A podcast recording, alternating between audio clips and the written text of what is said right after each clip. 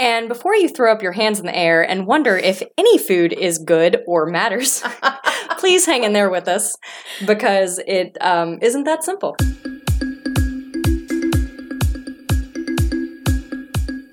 Welcome to the Nutrition Nerds podcast. My name is Jennifer Baugh. And I'm Kelli Yates. And we are the, the Nutrition, Nutrition Nerds. Nerds. We both hold bachelor's degrees in dietetics and are on our way to becoming registered dietitians. Each weekend, we'll share the latest nutrition news from popular media and debunk fad diets and food myths. This is not supposed to be dietary advice. If you are looking for dietary recommendations, consult a registered dietitian. Enjoy! Hey there, nerds, and welcome to episode 80 of the Nutrition Nerds podcast. This week we have another compilation episode for you, and this time we're talking all about our favorite topic the gut microbiome.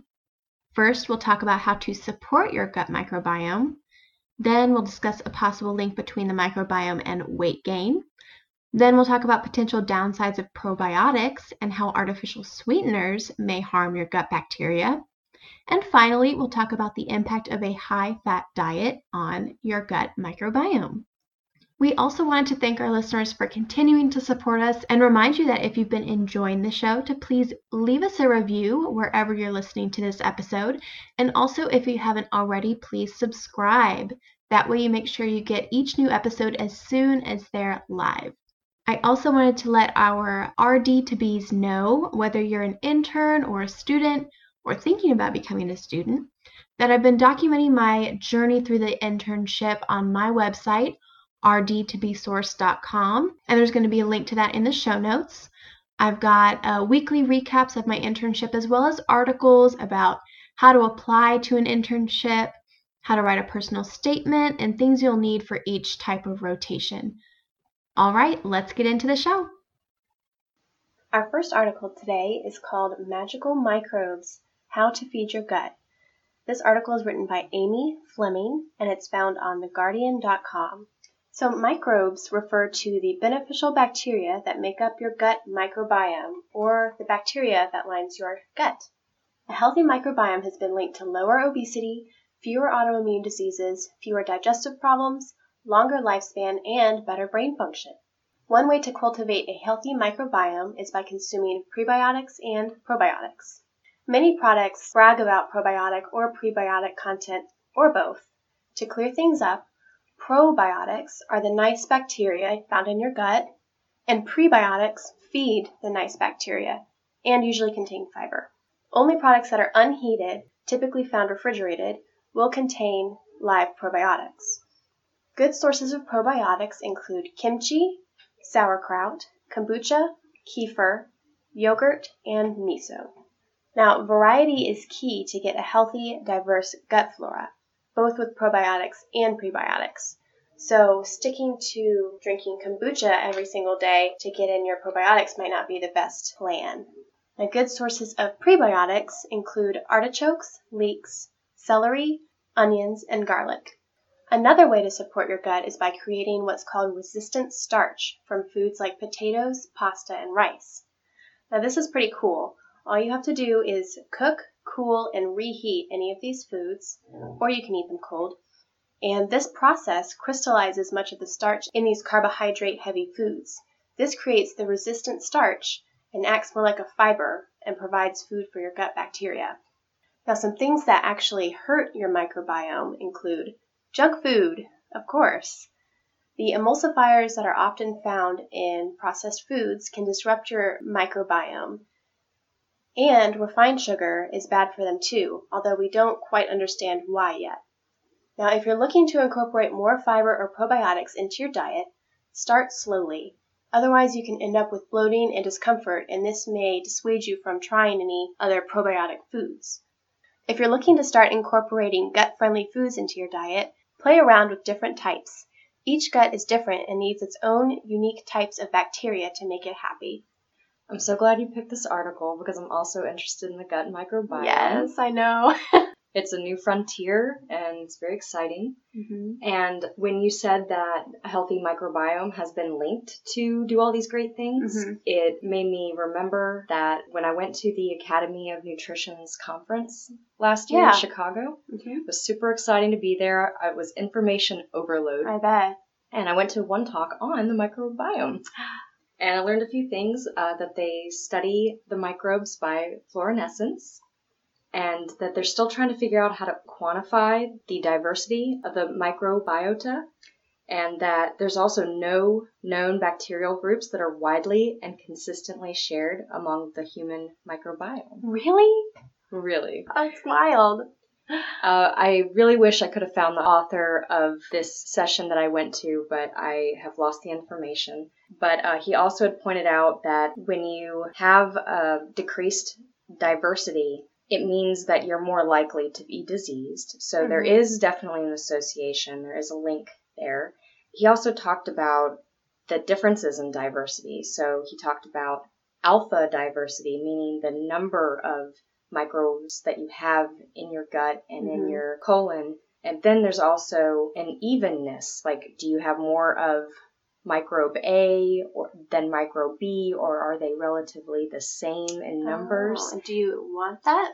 Well, he doesn't know. they don't know. And that's what makes it interesting. Yeah. And then there's also a beta diversity where we kind of compare samples between each other Mm-hmm. and try to figure out what that means as well. So wow. Uh, there's a lot. Then he talked about studying whether diet induced gut microbial dysbiosis, which is an imbalance, can conquer susceptibility to infection.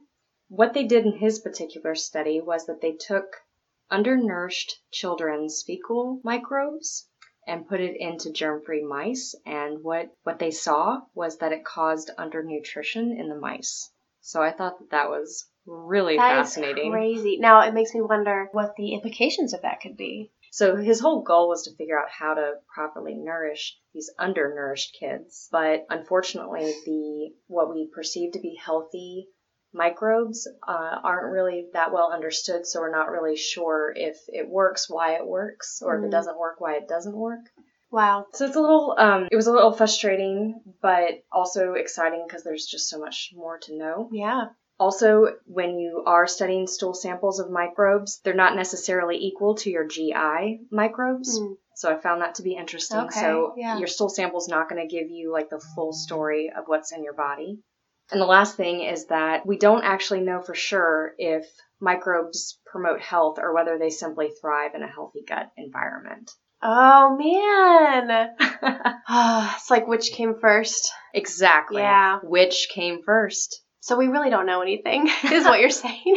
That means that there's plenty of opportunity for all the science nerds out there. Yes, absolutely. So speaking of gut health, I think your next article, Jenn, has to do with vitamin D and IBS. What's going on with that one? Gila magazine recently highlighted a study that was done on vitamin D supplements and IBS symptoms. The study was done by Dr. Bernard Corfe of the University of Sheffield in the UK. They did a review to see if there was a correlation between vitamin D deficiency and irritable bowel syndrome, better known as IBS. They analyzed four observational studies and three randomized controlled trials. In one observational study, researchers found one woman's IBS symptoms significantly improved after receiving a high dose daily supplement of vitamin D. Hmm. Based on the study, the doctor went on to say that it is evident that the findings from the people with IBS should have their vitamin D levels tested. A large majority of them would benefit from supplements. So I was really excited about this article because Mhm. even though we have a basic assumption of how vitamins and minerals are processed in our body, there's always room for growth on the mechanisms because we don't know it all. If we did, I don't think we would have as many medical problems. Right. But when you are getting vitamin D from either the sun or from food, it is going through the liver and then the kidney, then to the intestine, and it works in calcifications with your bones. Um, but I did want to talk about this article with you because I think you made some great points about uh, some of the studies that they were looking at. Yeah, so we were reviewing this article before we started recording, and we noticed that it's funded by Better You Ltd, which markets vitamin D supplements. yeah. So they're the ones who compiled, they, they performed the review. Uh, so they compiled the studies and they looked at them and they determined what they thought the conclusion was. So there's always the possibility that they could have cherry picked articles, so they could have picked ones that only made uh, supplementation look like a good idea. Mm-hmm. They could have not done that. They could have been fair, of course. But these are all really great questions Yeah. when we're looking at studies that we should consider. Right. You always want to look at the funding of any research study that you're reading and be aware that there could be some bias there. Yeah. Yeah. And it doesn't mean that it's necessarily the case. No, it's good to look at other sources as well. Absolutely. Yeah. Still interesting, and I mean, we all know that we're, as a whole, low in vitamin D, except for you, Jenn. Run outside yes. and eat salmon. Our first article was found in the New Atlas, and it's by Rich Haridy, a reporter, titled Struggle to Lose Weight? Your Gut Bacteria May Be to Blame. So, a new study was published in the Mayo Clinic Proceedings, and it set out to examine variations in gut bacteria in obese subjects trying to lose weight.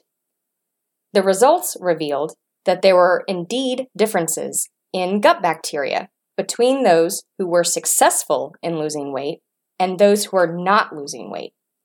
Vandana Nehra, a co senior author on the study, explains that gut bacteria have the capacity to break down complex food particles, which provides us with additional energy.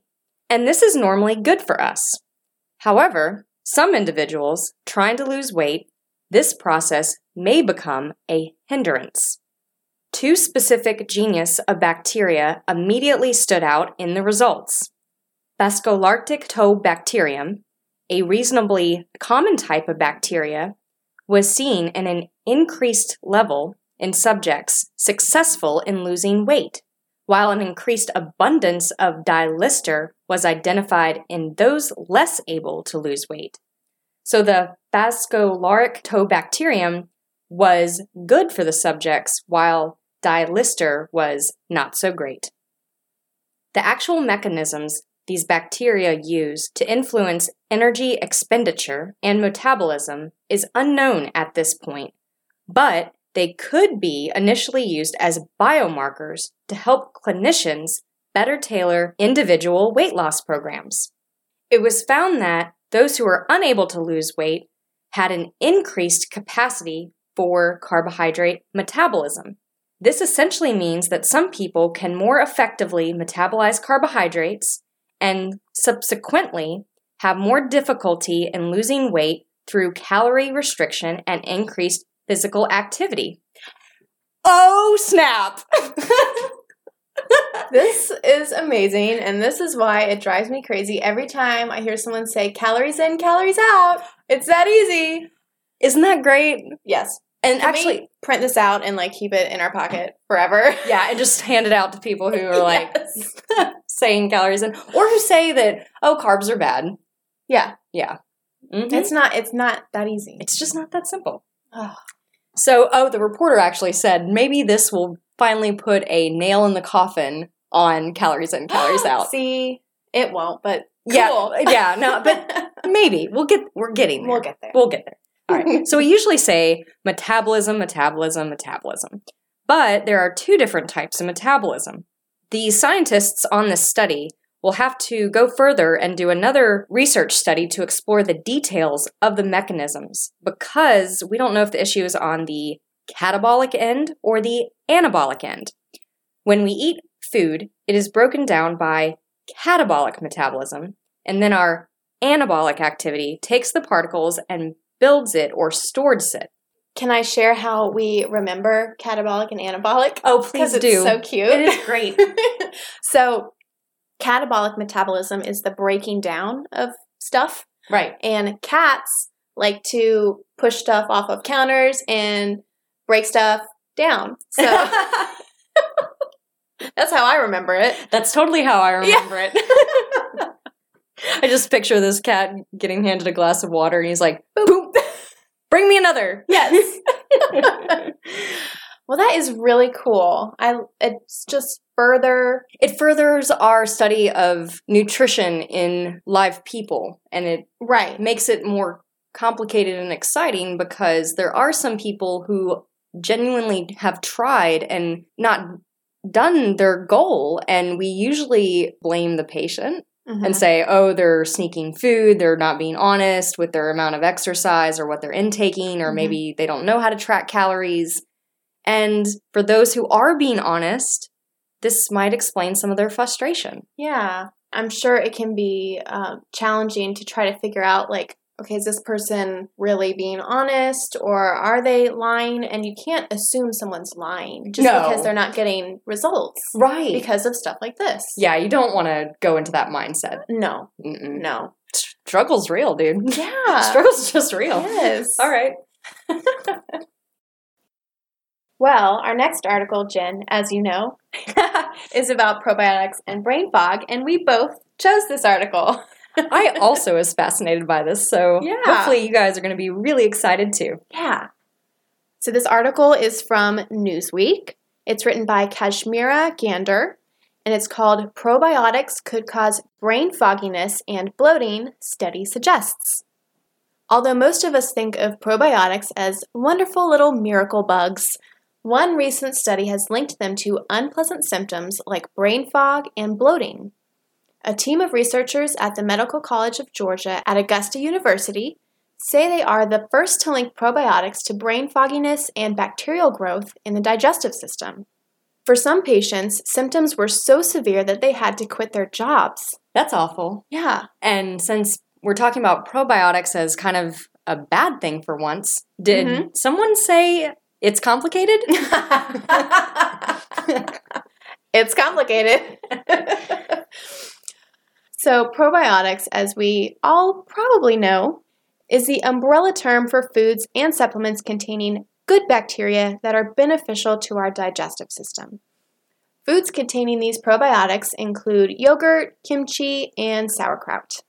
Cultivating this good bacteria is widely thought to be beneficial to our health and is believed to balance out the bad bacteria in our bodies.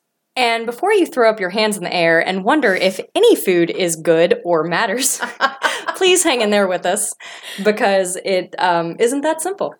So, if probiotics colonize the wrong part of the digestive system, like the small intestine, this can cause problems. Probiotics belong in the colon, where they live on certain types of fiber and produce beneficial short chain fatty acids. The participants in this study had their GI tracts examined and filled out a questionnaire about digestive symptoms, whether they had used antibiotics or probiotics recently, and if they ate probiotic foods. Of the 30 participants, 22 took probiotics and also report symptoms like confusion, difficulty concentrating, and abnormal levels of gas and bloating. These participants had taken probiotics consistently for between three months and three years, with some people consuming two or three different kinds of probiotics. Now, here's the interesting part. Researchers discovered colonies of gut bacteria in these participants' small intestines. And remember, this is not where you want your gut bacteria to live. They belong in the colon. So to me, it sounds like an overgrowth. That's right. Yep. Yep. Test results showed levels of D lactic acid that were three times higher than a normal level. This was likely caused by lactobacillus fermenting the sugar from the food the participants were eating. D lactic acid can be toxic to brain cells and impair your cognitive abilities, including concepts of time. This may explain why participants reported brain fogginess hours after eating. By any chance, did they do a um, blood test for any other substances? I don't think so. I wonder if the subjects in the study had had directions to take these probiotic supplements or if they were just taking them on their own. hmm. Yeah. That's a good question. Isn't it though? yeah. Well, and even now this is just my experience, but when I've been told by a doctor to take probiotics, I have not been given specific instructions. they don't give you like a species. No. Yeah, that's the problem. Yeah, just take a supplement or eat Mhm. yogurt. That's the yeah. Yeah, I'm a my personal humble opinion is that anytime a person has a deficiency in a vitamin mineral or is experiencing a gastrointestinal problem, they should go to a dietitian, and if it, the problem is severe enough, then get bumped up to a gastroenterologist. Mm-hmm. But that's just me. Yeah. I guess insurance doesn't work that way. Yeah, Um, that's one of the problems. yeah. So these good bacteria that is supposed to be in our colon, they are overgrowing to the small intestine. Mm-hmm. And so to me, they sound like opportunistic bacteria because when you're healthy, things are relatively in harmony, you know, Mhm. homeostasis. But um, even the good things can become bad things. Right. That's right. Cool. I mean, not cool, but It's for interesting- interesting. There we go. So scientists already know that probiotics can cause the body to produce D-lactic acid in people whose small intestines do not work properly. So there you go. They're not in homeostasis. Undigested carbs that linger in the small intestine can cause a condition called small intestinal bacterial overgrowth or SIBO. SIBO has also been found in infants who consume probiotic formula. yeah. Do you remember that episode we did where I covered how babies should not have a diverse gut flora? That's right. Yeah, that was episode 26. So if you haven't Oh. heard that one yet, check that out. Um, you can find it on Apple. Well, never mind. You know where, because you're already listening. You find it wherever you are. the researchers discovered that all of the participants who suffered from brain fog took probiotics and were more likely to have SIBO and higher levels of D lactic acid. When the patients were prescribed antibiotics to tackle the misplaced gut bacteria and stopped taking probiotics, 80% saw their symptoms disappear within three months. Dr. Rao, author of this study, concluded that probiotic bacteria have the potential to break down sugar and produce D-lactic acid. So, if you accidentally colonize your small intestines with this bacteria, you can develop lactic acidosis and brain fog. And the lactic acidosis is what can cause the bloating and stomach discomfort. She points out probiotics should be treated as a drug, not a supplement. Yes. they should not be taken without the supervision of a doctor or a dietitian. Couldn't help myself. I just get so excited. yes. This reporter is after my heart because he followed up with a registered dietitian. Hooray! Yay. Kirsten Jackson, a qualified spokesperson for the British Dietetic Association, was not involved with the research, and she told Newsweek that the results do not surprise her because brain fogginess is a common symptom of poor digestive health. She clarified that the design on the study only shows associations and not actual links. However, there is equally no proof that taking probiotics for the general population is of any benefit only for those with digestive problems. Hmm. And cultivating gut microbes is more complex than eating some yogurt or popping pills. She said foods are actually not probiotic. There is no proof that they reach the large bowel in enough of a quantity to have an actual beneficial effect on health. Yeah. What? And I I know I've mentioned this several times, but there's that episode of Gastropod, one of our favorite podcasts. Shout out. Yep. Love you guys.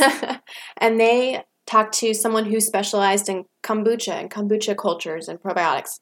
And Yes. that person said that the probiotics don't necessarily make it to your colon to colonize your microbiota. that is so fascinating. I mean, we know numbers matter. We know Mhm. that. Yep. And so for probiotic therapy, supplementation may be the answer if you need it.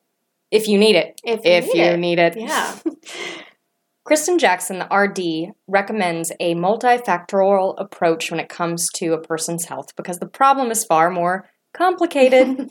of course, she recommended that those interested in taking probiotics should discuss this with a registered dietitian who can assess their symptoms and give accurate and safe advice. Mhm. I think it's interesting how when I was first getting interested in nutrition years and years ago, some of the stuff like SIBO and brain fog and even things like leaky gut were kind of seen as um, not real. Hokey? Yeah. And it's really exciting that this stuff is finally being recognized because it's there are issues that a lot of people deal with. And it's also interesting to point out that just because we don't understand something doesn't mean it's not real. So the stuff like the small intestinal bacterial overgrowth are things that people used to have to go to um, alternative doctors to to get treated because Mhm. they weren't recognized. So it's nice to see this stuff show up in research and actually be looked at. That is refreshing. Yeah. Our next article is from Science Daily, an online news source for new research. There was no author credited, and it was titled Artificial Sweeteners Have Toxic Effects on Gut Microbes. Hmm. You know, the title is a little misleading. And okay. and if you read any news sources about this study, also misleading. Yeah, because what I'm thinking it is is I eat Splenda and it kills my gut flora. That's not what this study showed. Oh, Science Daily does this. Ah. it is so what we're learning is that there's a lot of clickbait out there Yes. and unfortunately the sensationalism gives some journalists you know more reads which is good um, in this case there is no author but i guess it helps the overall news source for science daily Mhm. but we're going to explain this because we are the nutrition nerds Yeah. And I just want to add authors a lot of times don't choose the title of their article. oh I was always given the title. And uh, sometimes I would edit it, but that didn't always stick. So don't be too harsh on the author. it's not always Oh. their fault. a little industry insight Yeah. cool that's neat yeah. uh frustrating but Frustrating, but yeah. good, good to to know, yeah this study looked at the effects of artificial sweeteners on e coli in our show notes which you can find on our website at the nutritionnerdspodcast.com kelli will provide a link to the study if you are super interested isn't she awesome yes she is This study took six artificial sweeteners, which were aspartame, sucralose, saccharin, neotame, advantame, and ACE-K, to expose to E. coli. Sucralose, by the way, is Splenda. Aspartame is equal by brand names. And I'm not sure of the others. Do you know any of the others? Sweet, Sweet and low. I think it's sweet and low. Okay. They also took 10 sports supplements containing the same artificial sweeteners and mm-hmm. tested that out on the E. coli bacteria as well. The E. coli bacteria became toxic when exposed to concentrations of only 1 milligram over 1 milliliter of artificial sweeteners. So, what? so, for reference, because I'm, I'm trying to make sense of this number, one serving size of an equal, which is the aspartame, is made of dextrose with maltodextrin, aspartame, and ACE-K, and is typically one gram. Unfortunately, I could not easily find how much aspartame was in an equal, but I, I believe it's its main ingredient. Uh, this study measured the effect of just one milligram. So that Oh. seemed like a pretty big deal to me. That's one one thousandth Right. Right. But here's the thing we don't know how much E. coli bacteria is within our gut necessarily. And this study was done in vitro. So it's hard for me to make a comparison. Yeah. To be fair, I'm, I'm trying to not put my own biases into this. So, about the E. coli bacteria, for those of you who are a little bit confused, it is a standard pick for many research studies because E. coli bacteria is a very versatile microbe. It does reside in our colon, making it a part of our gut microbiome, but it's not necessarily the most common bacteria either. You may have heard about E. coli from food contamination. It may be pathogenic when it travels the oral fecal route. The good news is that in America, our water and food supply is heavily monitored to prevent contamination, at least from E. coli. Yeah. Unfortunately, some of the time, our food and water does get contaminated. But when that's compared to all the times it's safe, it's pretty rare we have contamination. Hmm. Hooray! Yay, clean water. yes, and clean food. Yeah. And E. coli can also be a problem in hospitals. Mm. When E. coli gets in your blood from cuts or surgery, that can cause major health problems, like sepsis. Not good. No.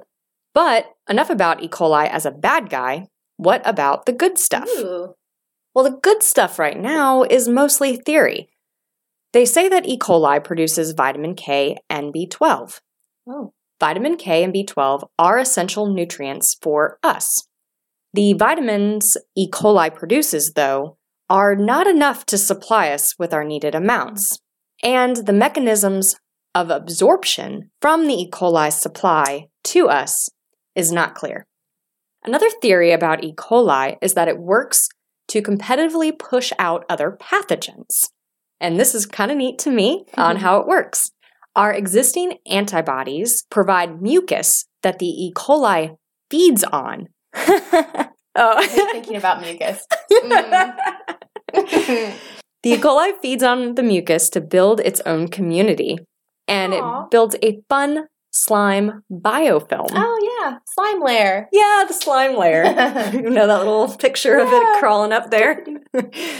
this slime biofilm allows the E. coli to grow and it keeps other microbes out. Now back to the artificial sweeteners. When the artificial sweeteners were exposed to E. coli bacteria in vitro, meaning in a petri dish, the E. coli exhibited toxicity. They did not respond well to the sweeteners. So the E. coli was damaged, or like Mhm. okay, gotcha. Right. And and was releasing not good stuff is my understanding. Oh, okay, My basic understanding of this study okay. Well, that that makes sense if it's can about- be pathogenic. Yeah, if you yeah. think about microbiology, lysine. cell lysine. Yes, it, Okay. when um a microbe lyses, uh, breaks open, that can create problems for us because we don't necessarily need all the stuff inside the cell. Mhm. We want that cell contained in its own little cell membrane where it should be. now, how far we want to take this study and translate it to our human health is kind of up to you at this point. um, in the media, it's been advertised as this is further evidence that this is proof that the sweeteners are bad for you. And of course, our friends over at the Calorie Council, who are advocates of the industry, are saying that this proves nothing. no, of course not. so I wanted to clarify that this is in a petri dish. Uh, this is not in a human, but the, it is notable that the consumption of artificial sweeteners has been linked with adverse effects in humans. But linked just means correlated, Yes, not causation.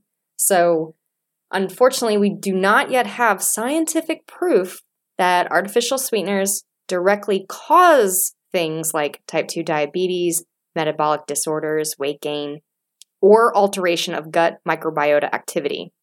Right now, it's just an association. By the way, if you're really interested in this topic, a great episode for you to pair with this one is episode 11. We discuss the industry's Mhm. argument for the use of artificial sweeteners in that episode. Yeah, it's a good one. Yeah, like that one. I love that you picked this because it's such a great example of how you can skew research. Because I'm in a research methodology class right now, I'm really thinking about this stuff because I have to compile research and interpret it and make my own conclusion. And it's so, I mean, even if you try to keep your biases out of it, it can be subjective. And Yes. people always say, you know, science is science and it's cut and dry, but it's really not because it's up to us as humans to interpret it. It- It's just so interesting. It is. Yeah. We do have we we try to create these systems to protect us against our own biases, like the Mhm. scientific method, and create gold standards of measurement. But in areas of new research, sometimes they don't have a gold standard yet. Yeah. So I'm kind of wondering what this really proves. But I'm glad that this research was done because I what I hope comes out of it is a continuation of this type of research hmm because I don't necessarily endorse artificial sweeteners. Even if they don't spike blood sugar, I do have reservations about them because they're so much sweeter than regular sugar. Like, Mhm. equal is 200 times sweeter than table sugar. And that's not an exaggeration, that's a scientific number because they can measure that, which is really neat. Yeah. But I think that messes with your expectations of what food should be Yeah. and I think it does mess up your signals, but this is just a theory right now. We have to hammer all of that out Yeah. in in further studies. Yeah. And that's that's why it'd be great if we could keep these huge radical conclusions. If we could save those until we have more research. Because this is just one tiny little piece of the puzzle of that. Mhm. And we need to we need to chill out for a second. Yeah, absolutely. because if you're a diabetic, you probably should not have table sugar. Yeah. Um So, uh, and is it fair to say, like, well, you can't have anything sweet ever? I don't know. No, and I don't think that's the case. You Yeah. just yeah. So But moving on. Are microwaves destroying your food? stay tuned. My first article is from Healio.com and it's titled High Fat Diet Linked to Unfavorable Gut Microbiota Changes. This article summarized the journal's findings, and a perspective is written by Kelly Issokson, a registered dietitian who also holds a master's degree in science and a certification in CNSC, which stands for Certified Nutrition Support Clinician. She also specializes in nutrition and integrative IBD, Cool. Yes. The study was published in the Gut Journal and found that eating a diet high in fat and low in carbohydrates can lead to changes in the gut and the microbiome level that could lead to the development of metabolic disorders. Western diets often result in a low microbial diversity, and there's an association between low microbial diversity and poor health. A diet induced dysbiosis, a microbial imbalance, in the gut has been theorized as a major trigger of metabolic impairments. Obesity is also associated with metabolic impairments. And what would metabolic impairments be? Good catch, good question. Um, metabolic impairments can be things like diabetes, heart disease, hypertension, IBS. Mm-hmm. The authors predicted that poor gut health microbiome was caused by a high fat westernized diet and leading to obesity and metabolic impairments. Researchers conducted a six month randomized controlled feeding trial. Participants were 217 healthy, young Chinese adults aged 18 to 25 years old. Most were women, about 52% of them, and the average BMI was less than 28 and a normal BMI is within 18 to 24.9, so the average participant would have been considered overweight if we just went by BMI. Right. But, eh, 28's not bad depending on your body type. exactly. Yeah. Yeah. They randomly assigned participants to go on one of three isocaloric diets. One was lower fat of 20% energy, one was moderate fat, which is 30% energy, and 30% is the current recommendation. And the last isocaloric diet prescribed was higher fat, which was at 40% of energy intake. The protein macros were all 14%, and the carbohydrates were adjusted for the composition equal to 100. So they just fill in whatever's left with carbs. Yes. Basically. Okay. hmm They assessed the effects of the dietary interventions on the gut microbiota and the inflammatory triggers in the blood and fecal samples. They were taken at baseline and again after six months. Investigators found that the higher fat diets were associated with changes to longer chain fatty acid metabolism, which in turn had higher levels of chemicals that could potentially trigger inflammation. Hmm. Investigators found that the different diets produced different gut microbiota, and I wish I knew more about the bacteria to fully discuss it. But there is a perspective from the dietitian, Kelly Issokson, who points out several helpful things. First, the primary aim of the randomized controlled feeding trial was to determine if a low fat diet was more effective than a high fat diet in helping participants lose weight. Oh, another one of those. Yeah. So it's it wasn't really the main focus for the gut microbiota to be included in the results. Also, fiber provided in all diets was similar at baseline to only 14 grams of fiber per day, which Oh. is low. That's about half of probably what they needed. How would they do that? I believe the significance to that is that a high fiber diet could have changed the results of the gut bacteria because your gut bacteria loves fiber. It's what they eat. It's interesting that the study chose not to include it. Maybe they were trying to see if a favorable gut microbiome could exist with a low fat, high carb diet despite low fiber. Hmm. However, I cannot see recommending that a diet with 65% carbs without the fiber. That means that likely the carbohydrates weren't complex carbs because complex carbs contain Fiber. fiber. yeah. That's such a weird choice to me. Yeah, I think they were maybe trying to isolate like that factor. Maybe it could have been seen as confounding. Hmm. The dietitian Kelly Issokson also points out that all groups lost weight, but the low fat group lost the most. Yes, well, okay, but the literature on macro adjustments is highly mixed, so take that with a big grain of salt. Mm-hmm. Not literally, because, you know, hypertension and all. the dietitian Kelly Issokson also states that interestingly, the study found that the high fat diet led to unfavorable changes in the microbiota and inflammatory markers. However, it is important to note that the type of fat the researchers modified in their dietary interventions was soybean oil, which, which is rich in omega 6 fatty acids. And the reason why that's significant is that omega 6 fatty acids, if you have too many of those, those are obviously going to increase your inflammation Mhm. and your inflammation markers. Who put this together? the researchers found increased levels of arachidonic acid were in the high fat group, and arachidonic acid are precursors of inflammatory compounds derived from soybeans. So basically, the diet was feeding them a bunch of soybean oil, and they had an abundance of omega 6, which are pro inflammatory. So, yes, it would be interesting to see the study ran again, but with different types of fats, and I hope that that's their goal. Mm-hmm. The dietitian Kelly Issokson says that the results of the study are limited in terms of generalizability. And what that means is that since the study was conducted in young and healthy populations, it's really hard to say how these diet changes would affect other groups of people. The dietitian Kelly Issokson said that she will continue to recommend the Mediterranean style eating pattern, which has been associated with favorable changes in the microbiota, as well as positive effects on health and wellness because the Mediterranean diet is rich in fiber, fruits, vegetables, nuts, seeds, whole grains, legumes, olive oil, which is higher in omega 3 fatty acids, and encourages moderate to low intake of fish, dairy, and meat. So the study looked really fascinating at first, like, oh, like maybe we shouldn't be eating high fat because of this factor.